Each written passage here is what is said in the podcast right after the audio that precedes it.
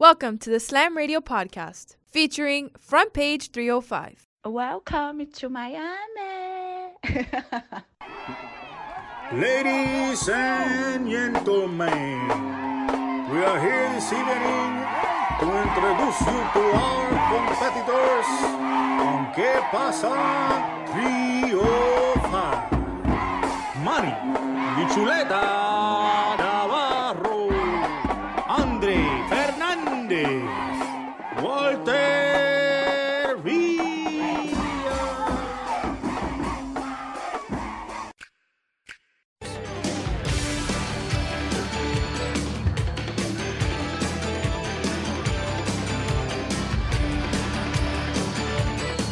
Welcome back to the Front Page 305 podcast. I'm Manny Navarro, one of three co-hosts on the show. We got Walter Villa, Andre Fernandez, and that was uh, Billy Joel's "We Didn't Start the Fire." Uh, one of my favorite songs from when I was growing up in a kid, uh, as a kid in the '80s. And You memorized um, that lyric as a kid? Which one? That we didn't start the fire, the entire thing, start to I finish. did it. I did at some point, and now that I'm 42 years old, my memory is shot, so I can only remember certain parts of it. But uh, it's still one of my favorites, and I'm hoping that you know I know this is Pitbull Station, but I'd love for him to uh, to sample it and and do like a remix with his own lyrics, updating it from when Billy Joel ended, because that was like up to the late 80s. I feel like the last 30 years have been crazy enough where you can write an entire new Oh, yeah. song just off of Last three years. Even Right, the last three years, right? Right, last yeah. three months. That's uh, Andre Fernandez and Walter as I mentioned. Um, this episode, we're going to talk uh, to George Richards, who covers the Florida Panthers. We're going to talk to him in the second segment. Panther season came to an end, uh, unfortunately, with a uh, loss to the New York Islanders over the weekend. And uh, then we're going to talk to Anthony Chiang, uh, Miami Herald beat writer of the Miami Heat. He- he is covering the Heat. Heat got a big win last night over the Pacers, and uh, now they're a game up for the fourth seed. They're going to probably end up playing Indiana, depending on the result tonight with Philadelphia. But uh, so we're going to get Anthony in the third segment to talk. But we got a lot of content here for you. Um, you know, obviously, a lot of things going on in the sports world down here. The Marlins got off to a, a- a great start, seven and one, and then they lost their last two games to the Mets um, the Dolphins, the NFL, they're proceeding with uh, their practices and their camps.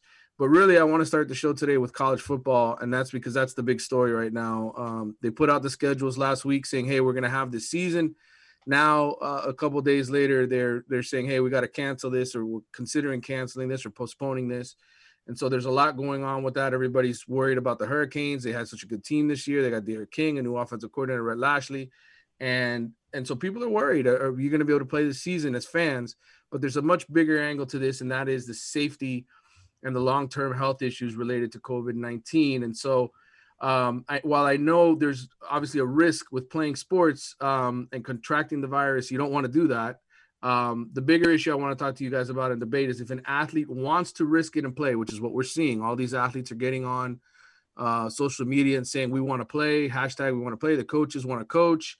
Um, if a player and coach sign a waiver, take the field, um, should someone step in and stop them if they're willing to take the risk? We do it with concussions. Should we not do that in a pandemic? Walter, I'm going to go to you because I know you're passionate about the Canes.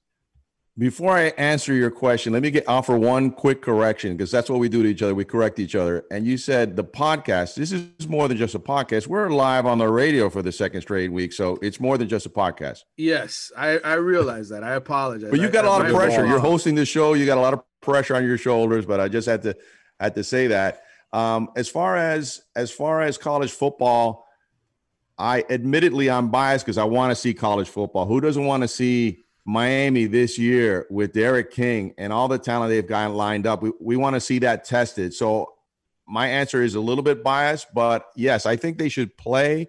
I am I am swayed by the argument of Nick Saban, who I know is uh, seen as the devil. a lot of people in Miami, but he came out with a statement the other day and said that he thinks the guys are the players are safer on campus, and I and I can see some reasoning to that with all the medical staff and the doctors and the trainers testing them on a daily basis. Then if they go back to their communities in uh, Tupelo, Mississippi, or Tupelo, yeah, wherever wherever they wherever they come from, um, and going and doing their normal things, going to parties or doing things that kids do, and not under supervision, not with doctors, getting sick, making other people sick. So I can see the argument that they're safer to play. And obviously, I want to see them play, and there's a lot of money at stake as well. Well, if you want to get on uh, on this debate, uh, I forgot to give out the number earlier. Number 786-828-7068. That's to call in and, and be a part of uh, our discussion here in the first segment. If you want to comment on the Heat, the Panthers, the Dolphins, whatever you got on your mind. Um, Walter, I listen. I, I listened to this whole thing with college football, and there's a couple issues to me that stick out. Number one, why put out a schedule, okay, and go through this entire routine of we're going to start camps around the country if only a few days later you're going to change your mind. It, to me, it's it's a little ridiculous. It shows you just how poorly organized and run college sports really is. I get it. The world no, changes. No argument there. No there's, argument. There's there's there's you know reasons to want to go back and, and revisit issues, right? You know you don't want to make a mistake, but I, have these guys not been talking to the, the doctors about the long term effects of COVID nineteen for a while now? I mean, what what changed in a matter of a week? that all of a sudden, you know, we go from planning the season and putting out schedules to wait a minute, we, we can't get this done. And I, to me, that's the bigger issue I have here. It, it, it, seems like, you know, college football is in bad need of a commissioner. I know we've talked about that on the podcast before, but there needs to be one central person who's in charge.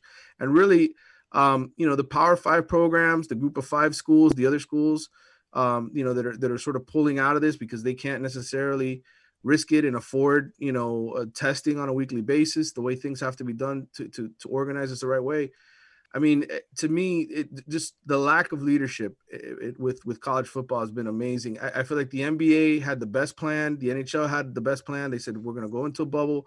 This is how we're going to organize things. We're going to finish our season. But college football and the nfl have had a long time to get this right.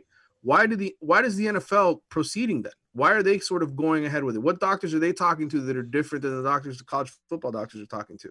First of all, I, mean, I think just, there's too there's too many players and too much staff to do a bubble. It's it's it's probably unworkable for football. But I think the difference between college football and the NFL is obviously the NFL they're they're they're grown grown men, they're adults. They decide they want to do this, and there is a there's a commissioner and there's a players association. So between those two, as long as there's an agreement, then play on. But in college football, it is a mess. The leadership is. I'm hoping they play, but it is a mess. Uh, they probably it might lead to uh, you know the Power Five seceding from the rest of college football, and then having commissioner that sort of the lord of that of that whole thing. But I think that's where the disconnect is. Well, I, I know that today the big the Big Twelve, uh, Big Ten rather, and the Pac uh, twelve, they're going to be discussing or, or, sort of reaching a, a decision here, and and there's basically two schools of thought. One, they push the season back to the spring, or two, they delay it a couple weeks to September 26th, and then sort of reach a resolution where, okay, do, do you play the season out and, and sort of buy more time? Obviously, the ACC schedule is supposed to start uh, September 10th, but you know th- this whole thing again, it's just it's a mess, and I feel for the players, I feel for the coaches because those guys have not stopped working the entire time. Uh, you know, the Hurricanes players and the coaches, they've been working out, preparing for a season. And to get to this point, to pull out now, uh, a couple days into camp, after you've you've basically said, okay, this is this is the way I'm going to live my life, and hey, we're going to get your hopes up. There's going to be a season. It's it's kind of ridiculous. And so, um, but again, the debate is should college football, you know, should they pull the plug on it? I think the smarter thing is to wait till the pros do it and I think that's ultimately the way things are going to end up. I think they're going to wait to see how the NFL handles it. September 10th is also the NFL opener. I think the Chiefs play that night, that Thursday night. That's when the Hurricanes are supposed to play UAB. But I don't see what the big deal is. Push push the season well into December or, or January or, or February, whatever you got to do to give it the most time possible. But to just completely say, hey, we're going to postpone it, we're not going to play till February or whatever, it's kind of ridiculous. Give it more time, is what I'm saying. Hey Manny, I want to get to. I, I know we want to get to Andre's itching to talk about the Marlins, but before we go there, since you are the Hurricanes beat writer for the Athletic and do such a great job on that, I wanted to. It'd be a shame not to get your thoughts on this. I wanted to ask you about the Hurricanes week in recruiting. Um, they got the big defensive tackle Leonard Taylor and a commitment, obviously not assigning it, and they lost out on the cornerback from the same school um, was it a good week in recruiting? I mean, DT has defensive tackles have been such a problem area for them for a while. That seems, and they got a five star defensive tackle, would seem to be a good week in recruiting, even though they didn't get the corner. And obviously, they lost Greg Rousseau And the second question I would ask you is, can they replace him, Jaelan Phillips or whoever they have? Would how how big a loss is that? Yeah, well, it's funny you, you brought up a lot of different topics um, that I that I wrote about for the Athletic. I did a mailbag this week, and specifically leading with things like D'Eriq King. Will he really come back if the season gets canceled? What's going to happen with Gregory Rousseau in terms of can, can Miami replace him? I think I'll start with Gregory Rousseau uh, angle. Uh, number one, I, yes, I think that that is Miami's deepest position, defensive end without question. I think Jaelan Phillips, a former number one ranked recruit in the country, a UCLA transfer uh, 6'5", 265, another big dude who can who can wreak havoc and, and, and get to the quarterback. Miami's lucky to have him on the roster. I think if you would have had to go with uh, Quincy Roche and then uh, Jahfari Harvey, the the redshirt freshman, then then you start to question the depth. But I think they've got three legitimate guys. They've got those up up and coming redshirt freshmen as well that are that are uh, sort of being groomed uh, at that position. And and to me, there's more than enough depth to to lose a Gregory. So obviously, you lose a superstar that that always hurts. But I think you lose it at the right position. Had this been D'Eriq King announcing that he was going to forego the season, then then to me that would have been a much bigger issue. Shut your mouth. right, I, am not going to get go, go there. But uh, as far as the recruiting is concerned. Um, you know, the, the, interesting thing with that, Leonard Taylor, I think, was a slam dunk. We knew for weeks that he was going to end up committing to Miami. The Jason Marshall thing is interesting because I got word from several people that he had told Manny Diaz he was going to Miami. And then the next thing you know, it's off. I, I, mean, I prepared a story, I had everything ready to go for when the kid made his announcement. And then all of a sudden things changed and Florida got in and, and got in through the back door and ended up taking him over the weekend. And then they had Corey Collier, of course, a couple days later. That that was interesting to me. Obviously, that it, it hurts when you, you can't get a, a, one of your five stars in your in your backyard, and that's what Jason Marshall is. Then Corey Collier was a four star uh, recruit. But um, e- either way, I mean, look, uh, this has been a really good class for Manny Diaz, and and I and I look at it and I said, look, they got two five star kids. It's been a long time since that's happened. Um, they've got uh, you know they're pursuing Jake Garcia, the quarterback out of uh, California who, who's transferred to Georgia to play high school football this year because of what's happening over there in California. They delayed the season to the spring. And he's a USC commitment. He's closer to Miami now, and, and they're hoping to sway him. Um, you know, JaCorey Brooks, another five-star receiver from Miami, Booker T. Washington, who's committed to Alabama. They're they're in pursuit of him as well. So I, I, don't think Miami's in a bad position at all with what they've done in, in, recruiting. You know, they've got a top 10 class. And yeah, it sucks you couldn't get Jason Marshall, but I think defensive backfield is a position they're pretty loaded at uh, when you look at the future. maybe the maybe last quick comment. Maybe the check came in. The post office has been slow. The check came in from the, from Gainesville and arrived finally. might have, might have happened. Um, let's get to the Marlins because I know Andre. We want to. We haven't. We've hardly heard from him in this episode, and I, and I want to give him the floor on this because he covered the Marlins. Baseball is his passion.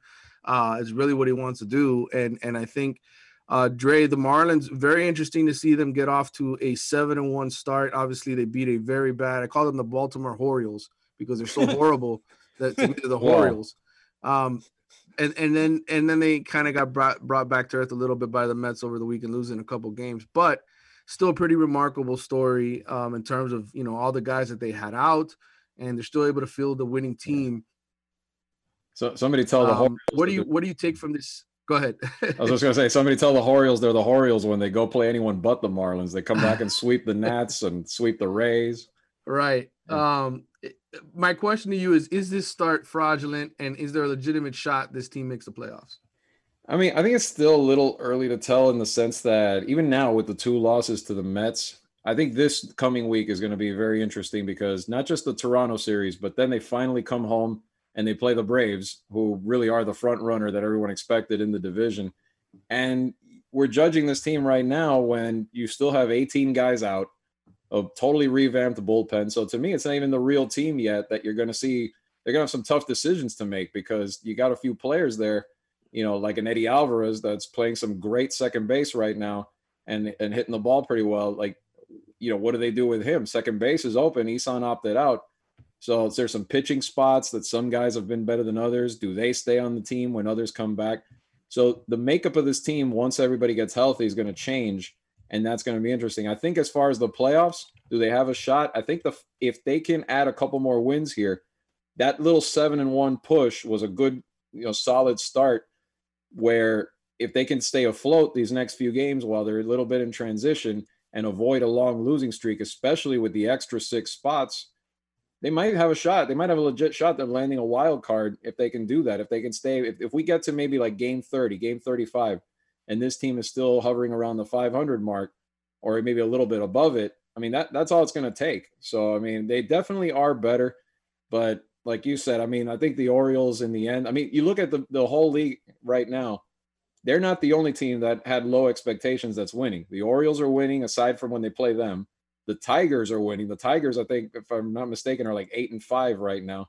So there's a lot of teams that got off to this great start and still remains to be seen. So I, I think the verdict is still out overall for me on the Marlins. And I think after the next week is when uh, once they once they face some better competition, especially a team like the Braves, then I'd say then we then we'll know a lot more about them.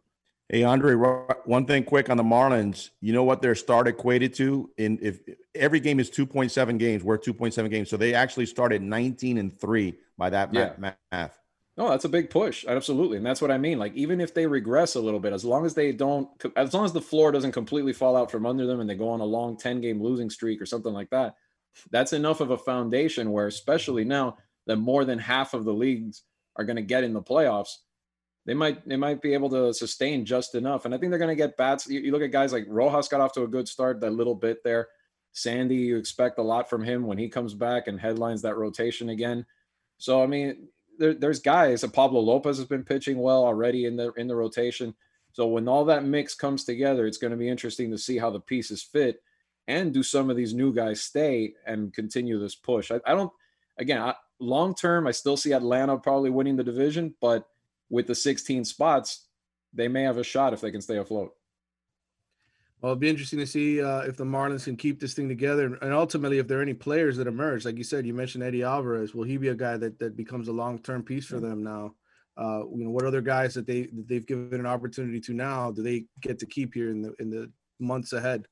And remember, Navarro, you had them com- you had them contending by 2040 in our first podcast. I, I, I still do, by the way, because I don't think they're going to be anywhere near the playoffs. They're going to be 10 games out by the time the season's over. Yeah, way ahead of schedule. But yeah, there's other guys. Monte Harrison's another intriguing one. He hasn't, you know, he comes up and you could he's see what terrible. a great athlete he is in center he's field. He's looked terrible though. But he's no, that's what I was going to get to. Defensively, he's looked fine, but at the plate, he's struggled. I mean, he's got two weak singles out of everything else, striking out a lot. So I mean, that's why decisions. I think my quick thought, man, I know we got to go to break.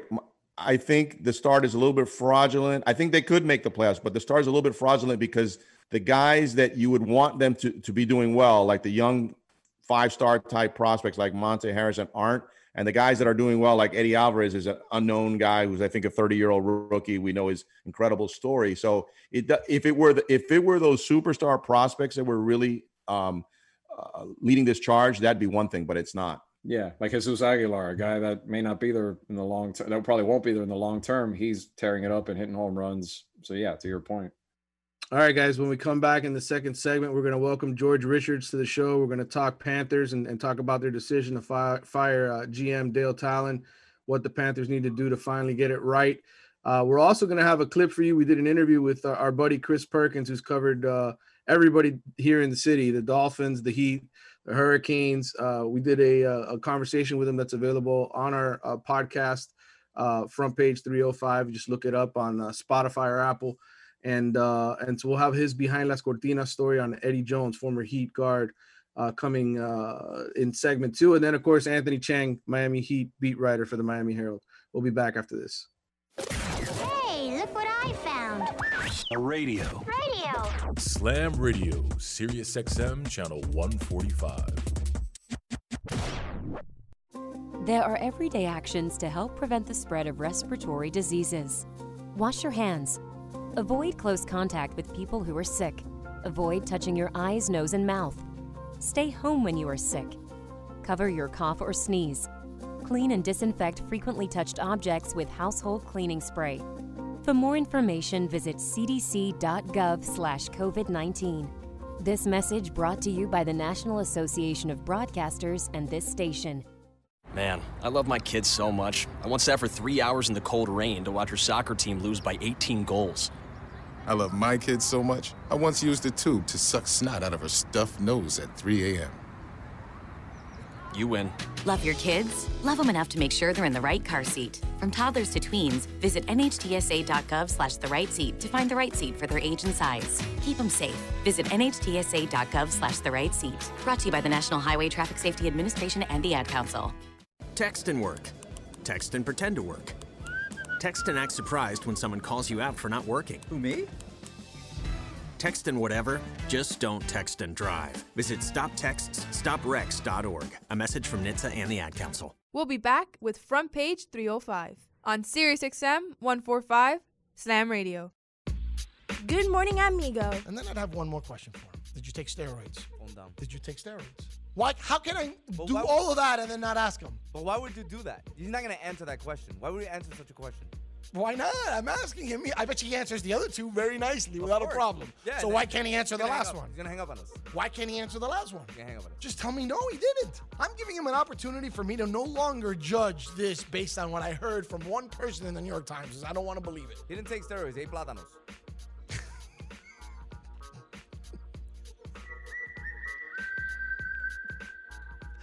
Good morning, amigo. Weekdays, 7 to 11, only on Sirius XM 145 Slam Radio. There's no losing, only learning. There's no failure, only opportunities.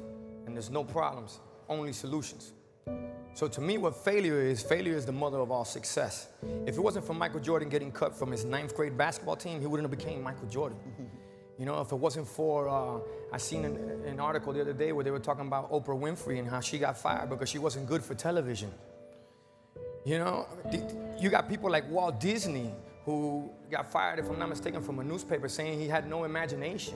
So what do you tell him? You tell him, you know, You know that, that all they can do is learn and come back bigger, better, stronger. Because all it's gonna do is lead you in the right direction. See, if you're always winning, then you don't really understand what it is to win. You, you gotta take those losses, you gotta take those hits. There's gotta be the valleys, the peaks, the ups, the downs. In order for you to, when it does happen, you go, wow, qué rico. You know, this is what it's all about. And not only that, it's never about making it, guys, it's always about maintaining it. That's the toughest part. On behalf of all of us here at Slam Radio, we would like to thank you, Pitbull, for making this dream become a reality. Hey everybody, this is John Rzeznik from the Goo Goo Dolls. Giving a big shout out to Slam Radio, the only student run radio station that's all national. Awesome guys, congratulations. Now we're back with Front Page 305 on Sirius XM 145 Slam Radio. Oh, yeah. Always by Walter Villa and Andre Fernandez. Uh, we're going to bring on George Richards, who covers the Florida Panthers. Uh, has been a longtime sports writer here, a good friend of ours, uh, worked with for many years at the Miami Herald to talk about what's happened here with the Panthers, the end of the season, uh, their decision to part ways with Dale Tallon. Uh, G-Man, you there? Hi guys, what's up? What's up, brother? How you doing? oh, Manuel, good to hear you, buddy. What's happening? Yeah. Um, so the guys are here, uh, and and we wanted to bring you on to talk about the Panthers and what uh, kind of happened here at the end of the season. Um, I know they ended up winning Game Three against the Islanders, but to me they looked overmatched uh, for the most part in that series. Um, was it time to just part ways with Dale Tallon and, and, and start fresh? Did they do the right thing here? Well, I don't even know if they're starting fresh. You know, I mean, uh, if they go outside the organization and hire somebody, yeah, I mean that's starting fresh. They they could promote from within. Um, we don't know what they're going to do just yet. Uh, they may decide that the best candidate for the for the GM job is is in house, and and that would be uh, assistant general manager Eric Joyce. We'll have to wait and see what happens there. Um, but listen, I mean, um, Dale was there 10 years. Uh, I think he gets a lot of blame for what happened. Um, you know, like I think I told you guys on the podcast when you asked about Dale, I think a lot of the, I think a lot of the uh, blame has to fall on the heads of the players because you said they looked overmatched. What I saw was a team that didn't seem to have any get up and go, and didn't really seem to, you know, put a whole lot of weight on let's get going. You know, you look at that game four, they're supposedly playing for their lives. They're down two nothing, and it could have been four or five nothing the way they were looking, and, and it just didn't seem like and it's been that way now for a couple years. That that, that that that just you know a lack of heart, if you will. I mean, this team doesn't show up way too much, and it and it's hard to put that on the general manager uh, when when you you look at the team and you're like, this team should be a lot better than it is. Hey George, uh, the Panthers, as bad as that was against the Islanders, they had a chance. Yeah. They had a chance mm-hmm. to make it a great week had they had any luck at all. But we know they rarely have any luck. They didn't get the uh, the ping pong ball to bounce their way. So, what was right. worse in your mind, losing to the Islanders or missing out on that number one p- pick? And also, how good is this kid, Alexis Lafreniere, who's supposed to be the number one guy? Is he the next Connor McDavid? Well, I don't know if he's the next Connor McDavid, but he's going to be a top tier NHL player. Um, you know, a cornerstone player. Um, yeah, I mean, when you when you combine, you know, if you if okay, listen, you lose to the Islanders in four, and then you get the number one pick, and you get a stud player out of it. You know what?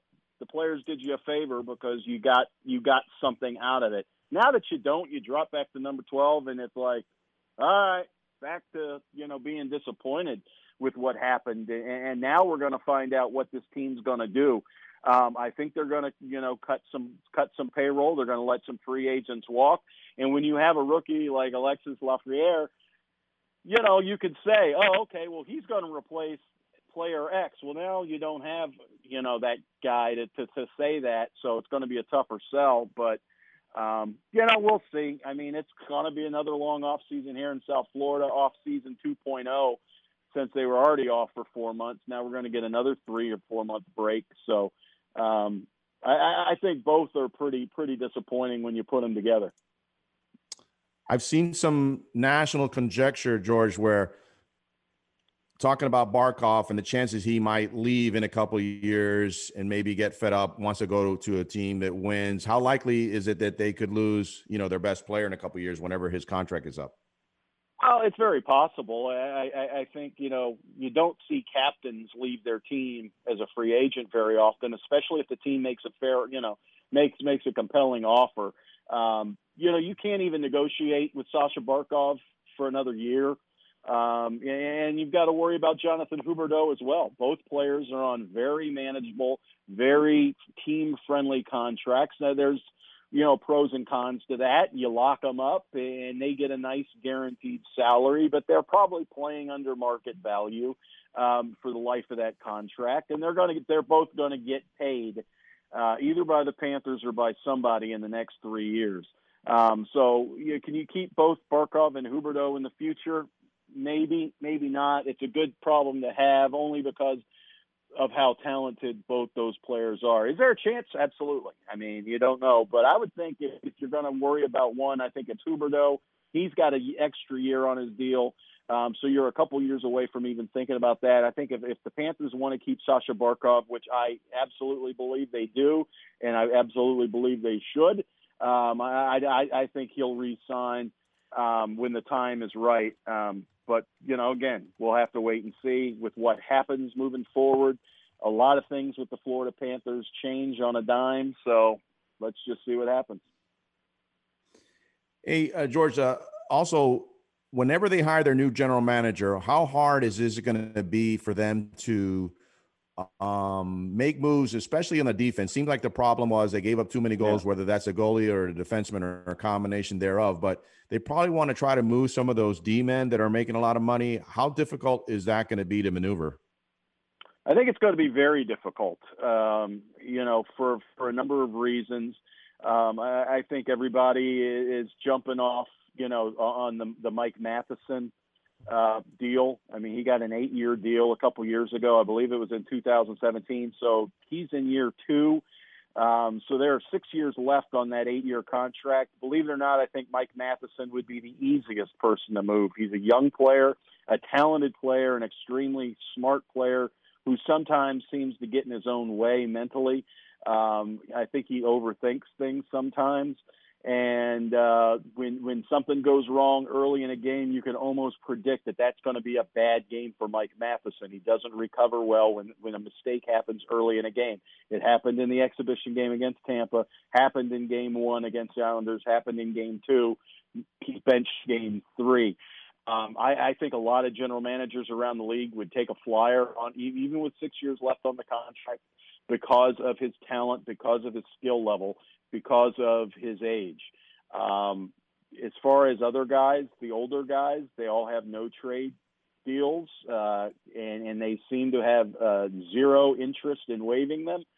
Um, so it's going to be tough. It's going to be tough to, to, to fix the defense.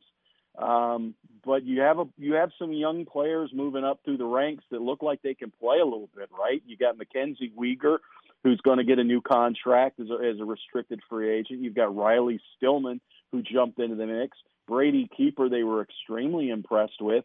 Um, so they've got some guys that, that, that they think that, that could be the new core of this. They've got some some prospects who look really good defensively. So um, they may just go that route and, and see what happens. But they have spent a ton of money on, on this defense. Uh, you know, more so than you know almost any team in the league. I mean, you you look at the numbers. The Panthers spend more on defensemen than just about any team in the league and Wow. yet they're one of the worst defensive teams in the league. I mean, it's just uh, you, you know, not not the best of investments. But let's you know, let's talk about Bobrovsky. yeah. That's actually one that I was thinking of uh, jumping in and asking you about because a lot of the blame Oh, does yeah. go to the defenseman, but Yeah. you know, this guy was brought in with a lot of hype after what he did last year and signed to a long deal.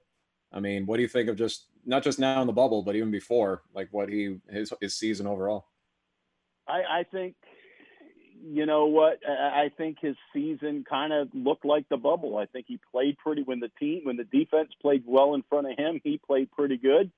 Um, I thought he was very good games one through three. Game four, he gave up that first goal, and then the other three, not really his fault. But at the end of the day, they lose five to one. Uh, you know, Sergei Bobrovsky gives up four goals, and he's probably the team MVP just because he kept them in that game. Like I said, the first period could have been five nothing Islanders, and it was only two to one. First off, Mike Mike Hoffman gets that power play goal with like 90 seconds left in the period to salvage it and make it look like okay, all right. They played like absolute garbage in the first, but you come out in the second, you're only down two one. They came out and played the same way.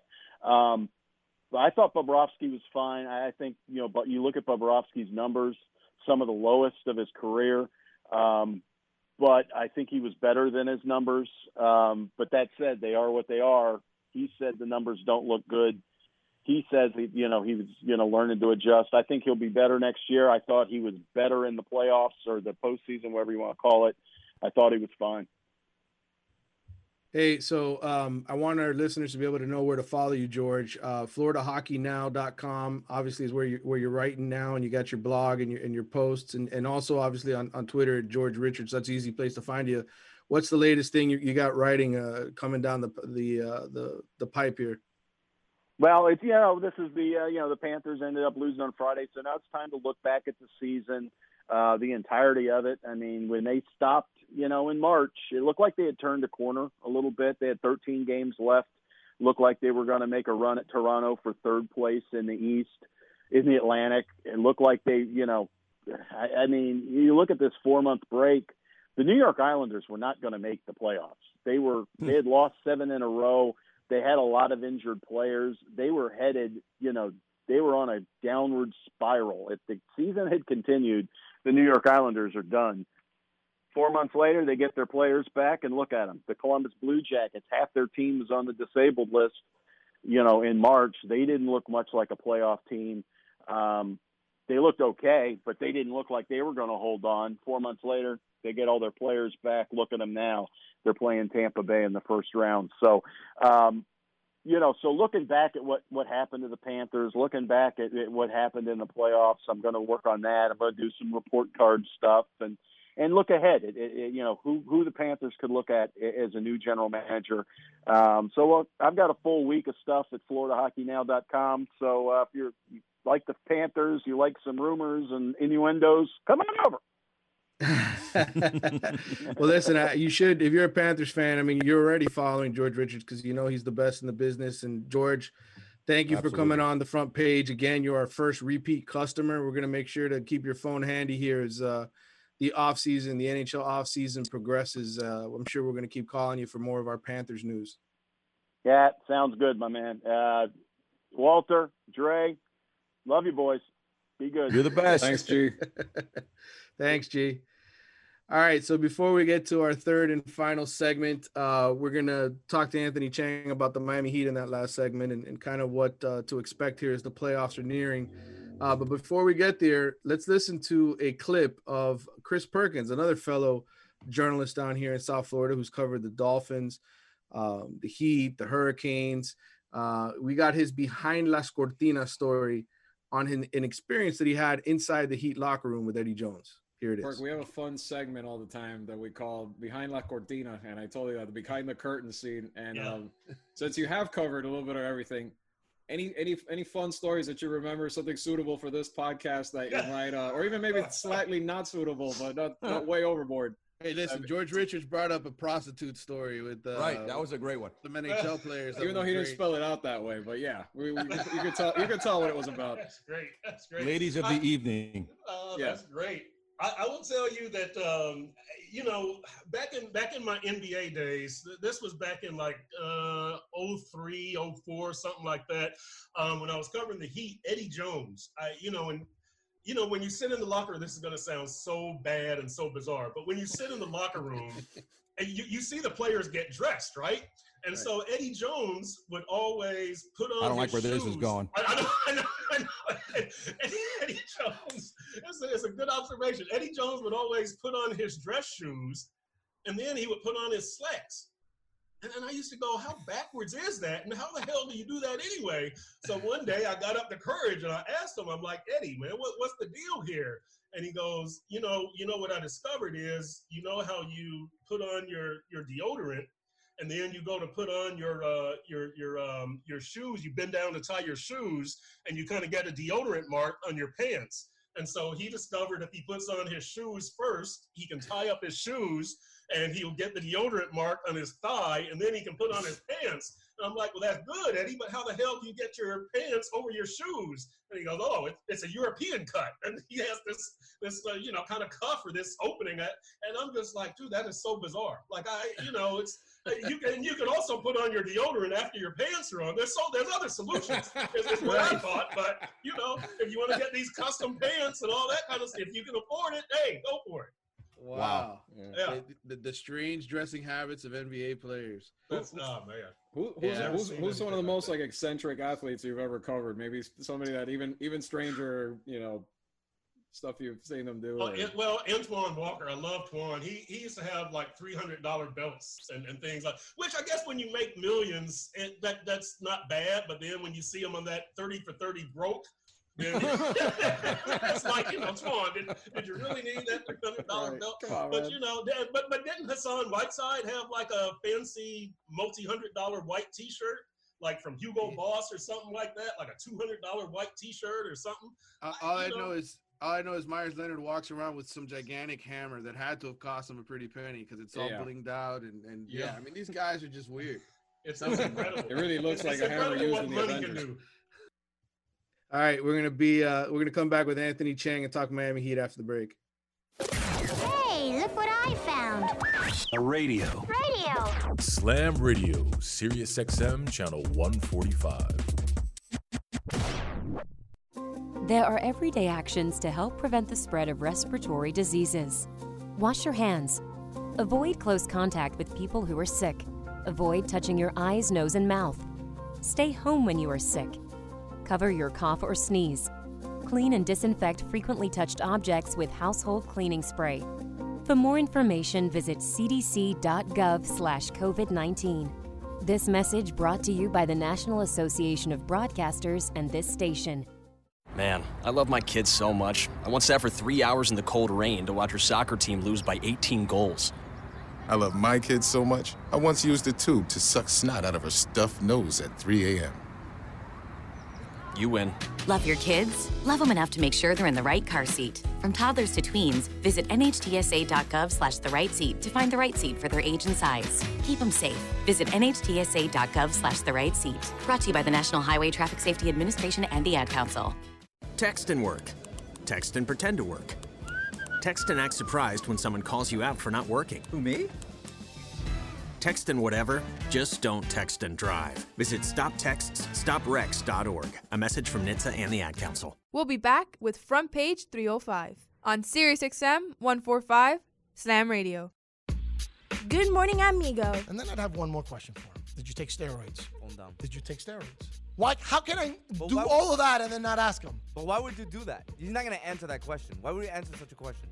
Why not? I'm asking him. I bet he answers the other two very nicely without a problem. Yeah, so why can't he answer the last one? He's gonna hang up on us. Why can't he answer the last one? He's gonna hang up on us. Just tell me no, he didn't. I'm giving him an opportunity for me to no longer judge this based on what I heard from one person in the New York Times. I don't want to believe it. He didn't take steroids. He ate plátanos.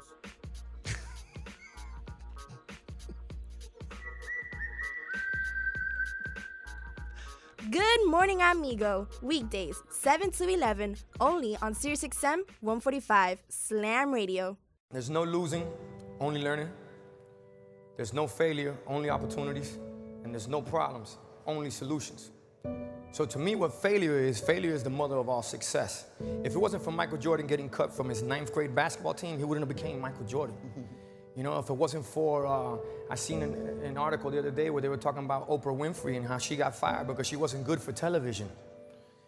You know, you got people like Walt Disney who got fired, if I'm not mistaken, from a newspaper saying he had no imagination.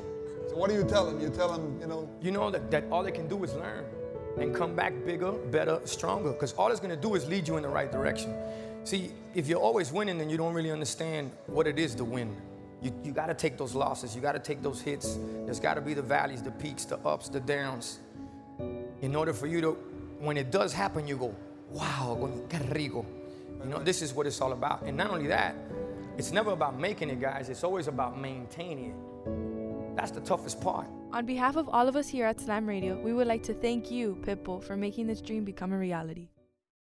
Hey everybody, this is John Rzeznik from the Goo Goo Dolls. Giving a big shout out to Slam Radio, the only student run radio station that's all national. Awesome, guys. Congratulations. And now we're back with Front Page 305 on SiriusXM 145 Slam Radio.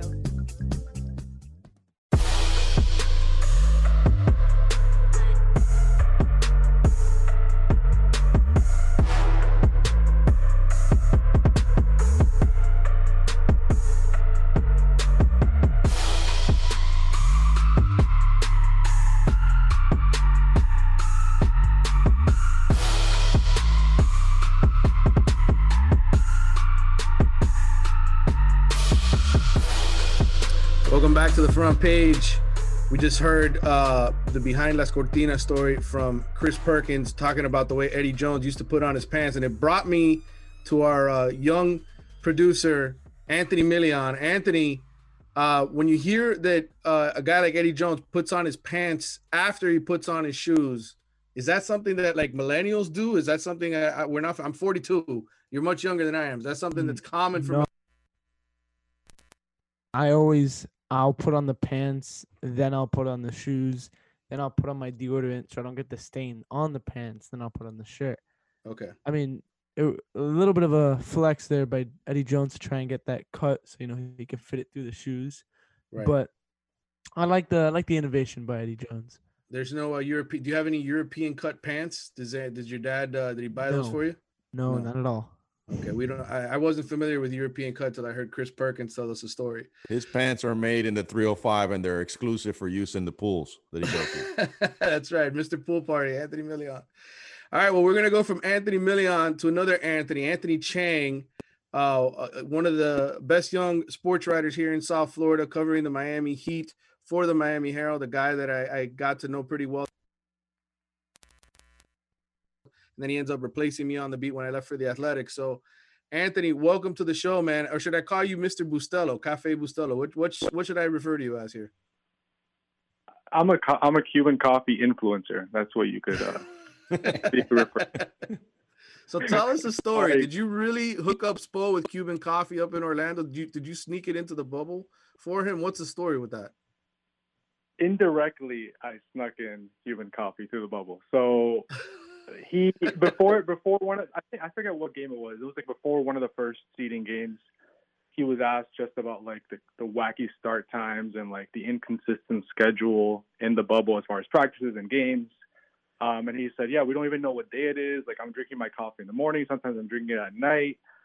And uh, I think Tim Reynolds from the Associated Press asked him like, "How's the coffee in Disney?" And he said, "Well, I'm drinking the cheap stuff in my hotel room. I'm gonna need, I'm gonna need somebody to send me the good stuff from back home." So I tweeted that quote out and I said, you know, Pilon, Bustelo, uh, Café La Llave, like, you know, you know, help a guy out here. And Bustelo responded and said, we're going to send him something. Like two days later, there was a package, a picture that the Heat tweeted, a package from Bustelo of all types of coffee, like the the Keurig, the Keurig form, the the the traditional form. Like it was all, you know, Bustelo did it right. So I helped out, but Bustelo really deserves credit. That was a heck of a gift basket. I saw that on, on when they posted the picture. Yeah, no, it was. Uh, I mean, I, I, I would think that should last them, you know, for at least another month or so in the bubble, uh, if the Heat, you know, advance deep into the playoffs. Um, but he might need a refill. I, I don't know if that's enough if they make like a, a run to the conference finals, or maybe Yeah. you know the like he might need Musella might need to send another gift basket. Y- Yeah, that, that's what they're hoping for. An NBA Finals gift basket drops in the bubble. Exactly, exactly. But I that was fun. That that was uh I, I said it then uh, and it was kind of a joke, but not really. Like I think that was one of my proudest journalism achievements. getting getting Cuban coffee into the bubble, I, I was it was like one of the proudest days of my career. Hey, Anthony, Next to appearing on this on this radio show, that would be the uh the, the would top be the two. highlight. That'd be the right. That's top two for him. Hey, Anthony. um, I I wanted to talk to you about the Heat welcoming back Jimmy Butler and Goran Dragic uh, in the in the win over the Pacers last night. But I didn't want to talk specifically about the game. I wanted to talk about Tyler Herro because I think what he did against the Suns uh, the other night, and you know, 25 points, 10 assists, eight rebounds, whatever, well, near triple double against the Suns as the as sort of the lead horse that night. Um, you know, he's a he's an interesting guy. Obviously, a rookie, um, a player that you look at this franchise and you say, okay, do you use him as a piece to trade for a bigger piece, or do you keep him and groom him and play him along Bam Adebayo and keep this young core together? I think ultimately that's going to be the question that we're going to be asking ourselves this off season. You know, what does the Heat do next? How do they get closer to a championship? Because I think we all kind of feel like this team is still a piece away from winning. But my question to you is, after seeing what Tyler Herro did the other night, do you think the Heat ought to keep this guy and make him part of the long-term plans? I, I think it depends on who they who the trade target is, right? Like uh, if it's for Bradley Beal, I think I would do the deal. But other than I don't, I don't know if I would trade Tyler Herro for Victor Oladipo or, or a player of that caliber. Uh, It would have to really be like a upper echelon star. Uh, and Victor Oladipo is very good, but he's coming off an injury. There's kind of question marks about, you know, will he be the same guy he was a few years ago? Can he play an entire season? Like that, there, there are those question marks just because he's just coming back from injury. But I think whether the Heat trade him or or keep him, like this is this is good for the Heat because if they keep him, he's developed. I mean, you see his skill set. Like he's 20 years old, and he kind of came here with the reputation of being a shooter. And you saw a few nights ago, like you alluded to, Manny, he could be. He, he might not be a true point guard, obviously. He's six five, and he doesn't. I don't know if he has true point guard skills, but he can play on the ball. Like he can be a combo guard. He could. He has. He makes nice reads on defenses. Like he's really been working on that. Um, I mean, some of the passes he made against the Suns were really impressive. A skip pass to the opposite side of the court to a wide open Andre Iguodala for a three, a wraparound pass to Bam, um, you know, a, a driving kick to Jae Crowder for a three. Like you can see he has the instinct and he has the handles to play on the ball. Um, so if they keep him, that's obviously a good thing. And if they if they do trade him, like this is only increasing his value. So um, either way, I think this is all good for the Heat. Obviously, you want him to be as good as he can be, you know, because he can help you if you, if you stick with him. And if you decide to trade him, his stock is going to be high if he keeps playing at this level. Anthony, what do you think? Just uh, Manny and I have talked about this uh, a lot, and when we've both been covering the team. But you know, people talk about Giannis and whether he would come here or you know, does he stay in Milwaukee? And then obviously you mentioned Bradley Beal's another. You know, it's going to take a probably a, a some kind of a costly trade to get him here, but something that could be worth it. Obviously, if it gets you to that title.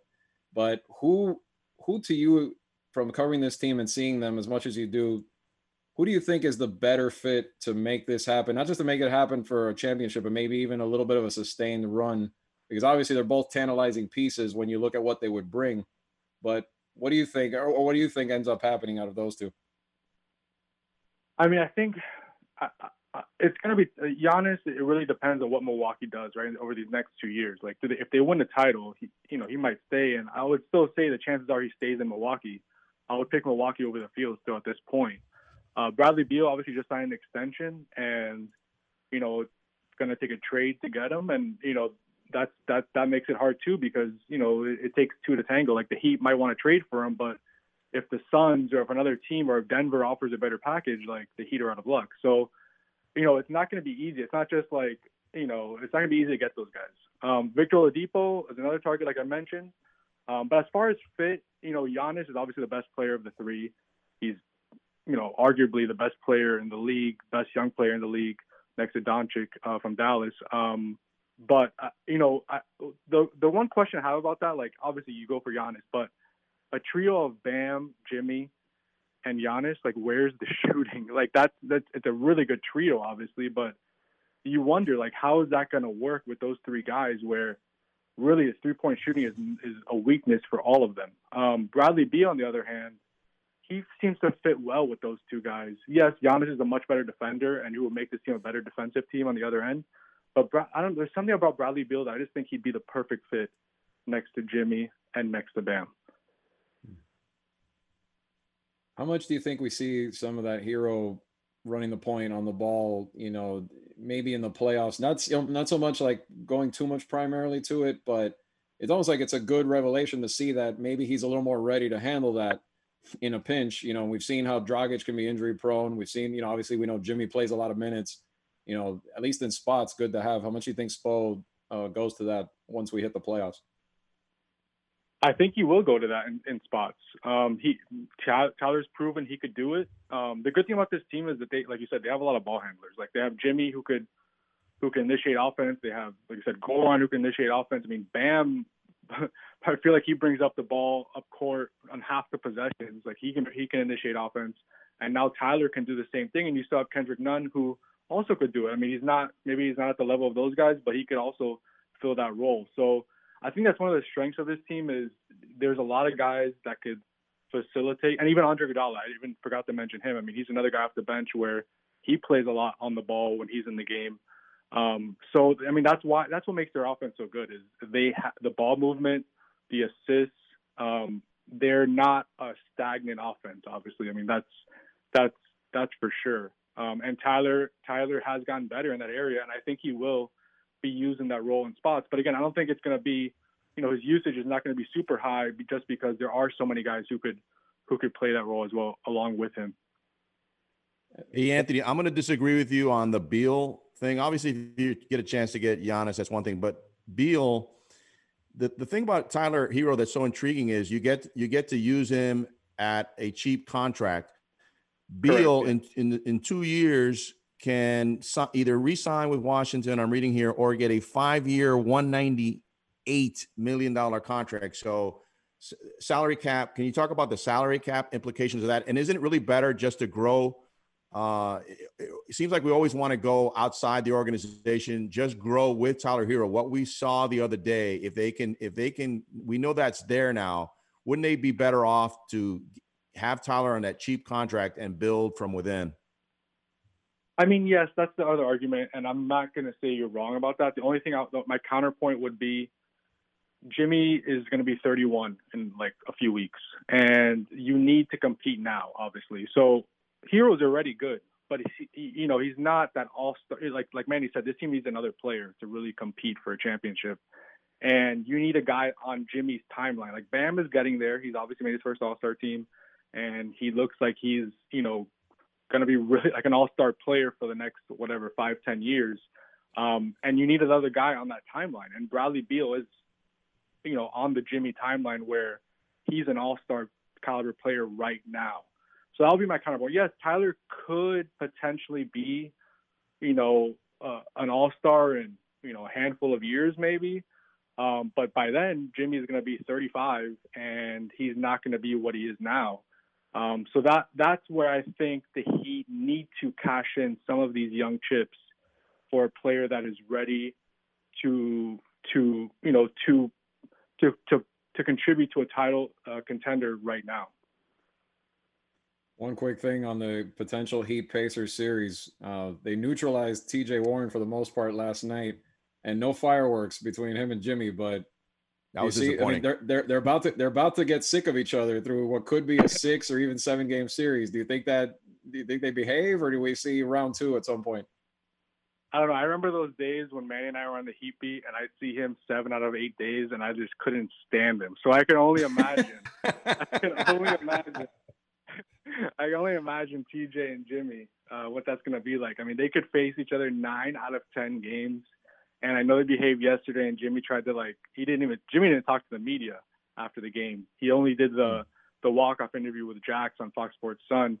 Um, I, I don't think he wanted to feed into kind of the storyline. And TJ Warren, pretty soft spoken guy. He really didn't say much about Jimmy after the game to Indiana media. Um, but I do think eventually, like, you know, this the sixth time they face off in a matter of two weeks, like there's gonna be there's gonna be something. Like I, I just can't imagine that it's just gonna they're gonna behave for the next three weeks if they really do face off in the playoffs. But TJ Warren won't have a lot to talk about if he keeps scoring 12 points. I'll tell you that. uh, Yeah, and, and that, and honestly, that wasn't. I mean, it was surprising because he's been playing so good, but that was his what he was doing wasn't sustainable. I think it was like shooting sixty percent from the field and like fifty something percent from three. I mean, he's a solid player. He's averaging twenty points a game, so he's not a bad player, but he's not James Harden, obviously. So I, I, I that that was that was that was gonna come, and the Heat really had a good game plan for him. They trapped him every time he had the ball. Uh, and they really, you know, took him out of rhythm, and you could see it from the start. Like Jimmy wanted that matchup; he was defending him on mo- almost every possession, and it was almost like, you know, like the Jeremy Lin, uh, when Jeremy Lin came to Miami during the Big Three era, Yeah. where Jeremy Lin was on a streak, and the Heat just they made it like their goal to to just totally take him out of the game, and that's kind of what the Heat did last night. Hey, we're gonna do something real quick because we're, we're we're coming up at the end of the show here, but we're gonna I wanted to do this with you real quick. Uh, will they be back? Uh, Meyers Leonard. Oh man, I, I would have definitely said yes before Orlando, but now, oh man, I know you needed me to be quick. I'm gonna say yes though. I'll say yes. You, you think they keep him? Okay. Um, do they? What do they do with Jae Crowder? I think they keep Jae Crowder for sure. I think they'll find, they'll find a way to keep him, and he he's he lives in Miami. He's made Miami his home for the past few years. I think he'll he'll stay. I'm more confident All about Jae. So this might be easier. Who who's gone after this year? Um, I- I still think it's going to be tough to keep Derrick Jones. I think it's going to be tough to keep Derrick just because he hasn't made the big money yet. Uh, he's a free agent. I know NBA finances right now aren't great, but still, like if he gets a multi-year deal from a team, I- don't know how he turns that down. And the Heat really aren't in position to give him, you know, more than one year just because they're they're preserving cap space for 2021. Uh, so if you know they might offer Derrick and use his bird rights to you know give him a one year like 12 13 million dollar deal, but if he gets three years 30 million from somewhere, I don't know how he turns that down. So I'm gonna say Derrick Jones. All right, Anthony, you were great. Thanks for coming on the show, talking Heat basketball with us. We got to wrap up the show. This is going to be it for Front Page 305 this week. For Andre Fernandez, for Walter Villa, guys, thanks for doing another uh, fun episode. We will be back next Tuesday at noon, right here, Sirius XM, channel 145. The views and opinions expressed on Front Page 305 are entirely those of the host, guests, and callers and do not necessarily reflect the opinions of Slam Radio. The views and opinions expressed on Front Page 305 are entirely those of the host, guests, and callers and do not necessarily reflect the opinions of Slam Radio.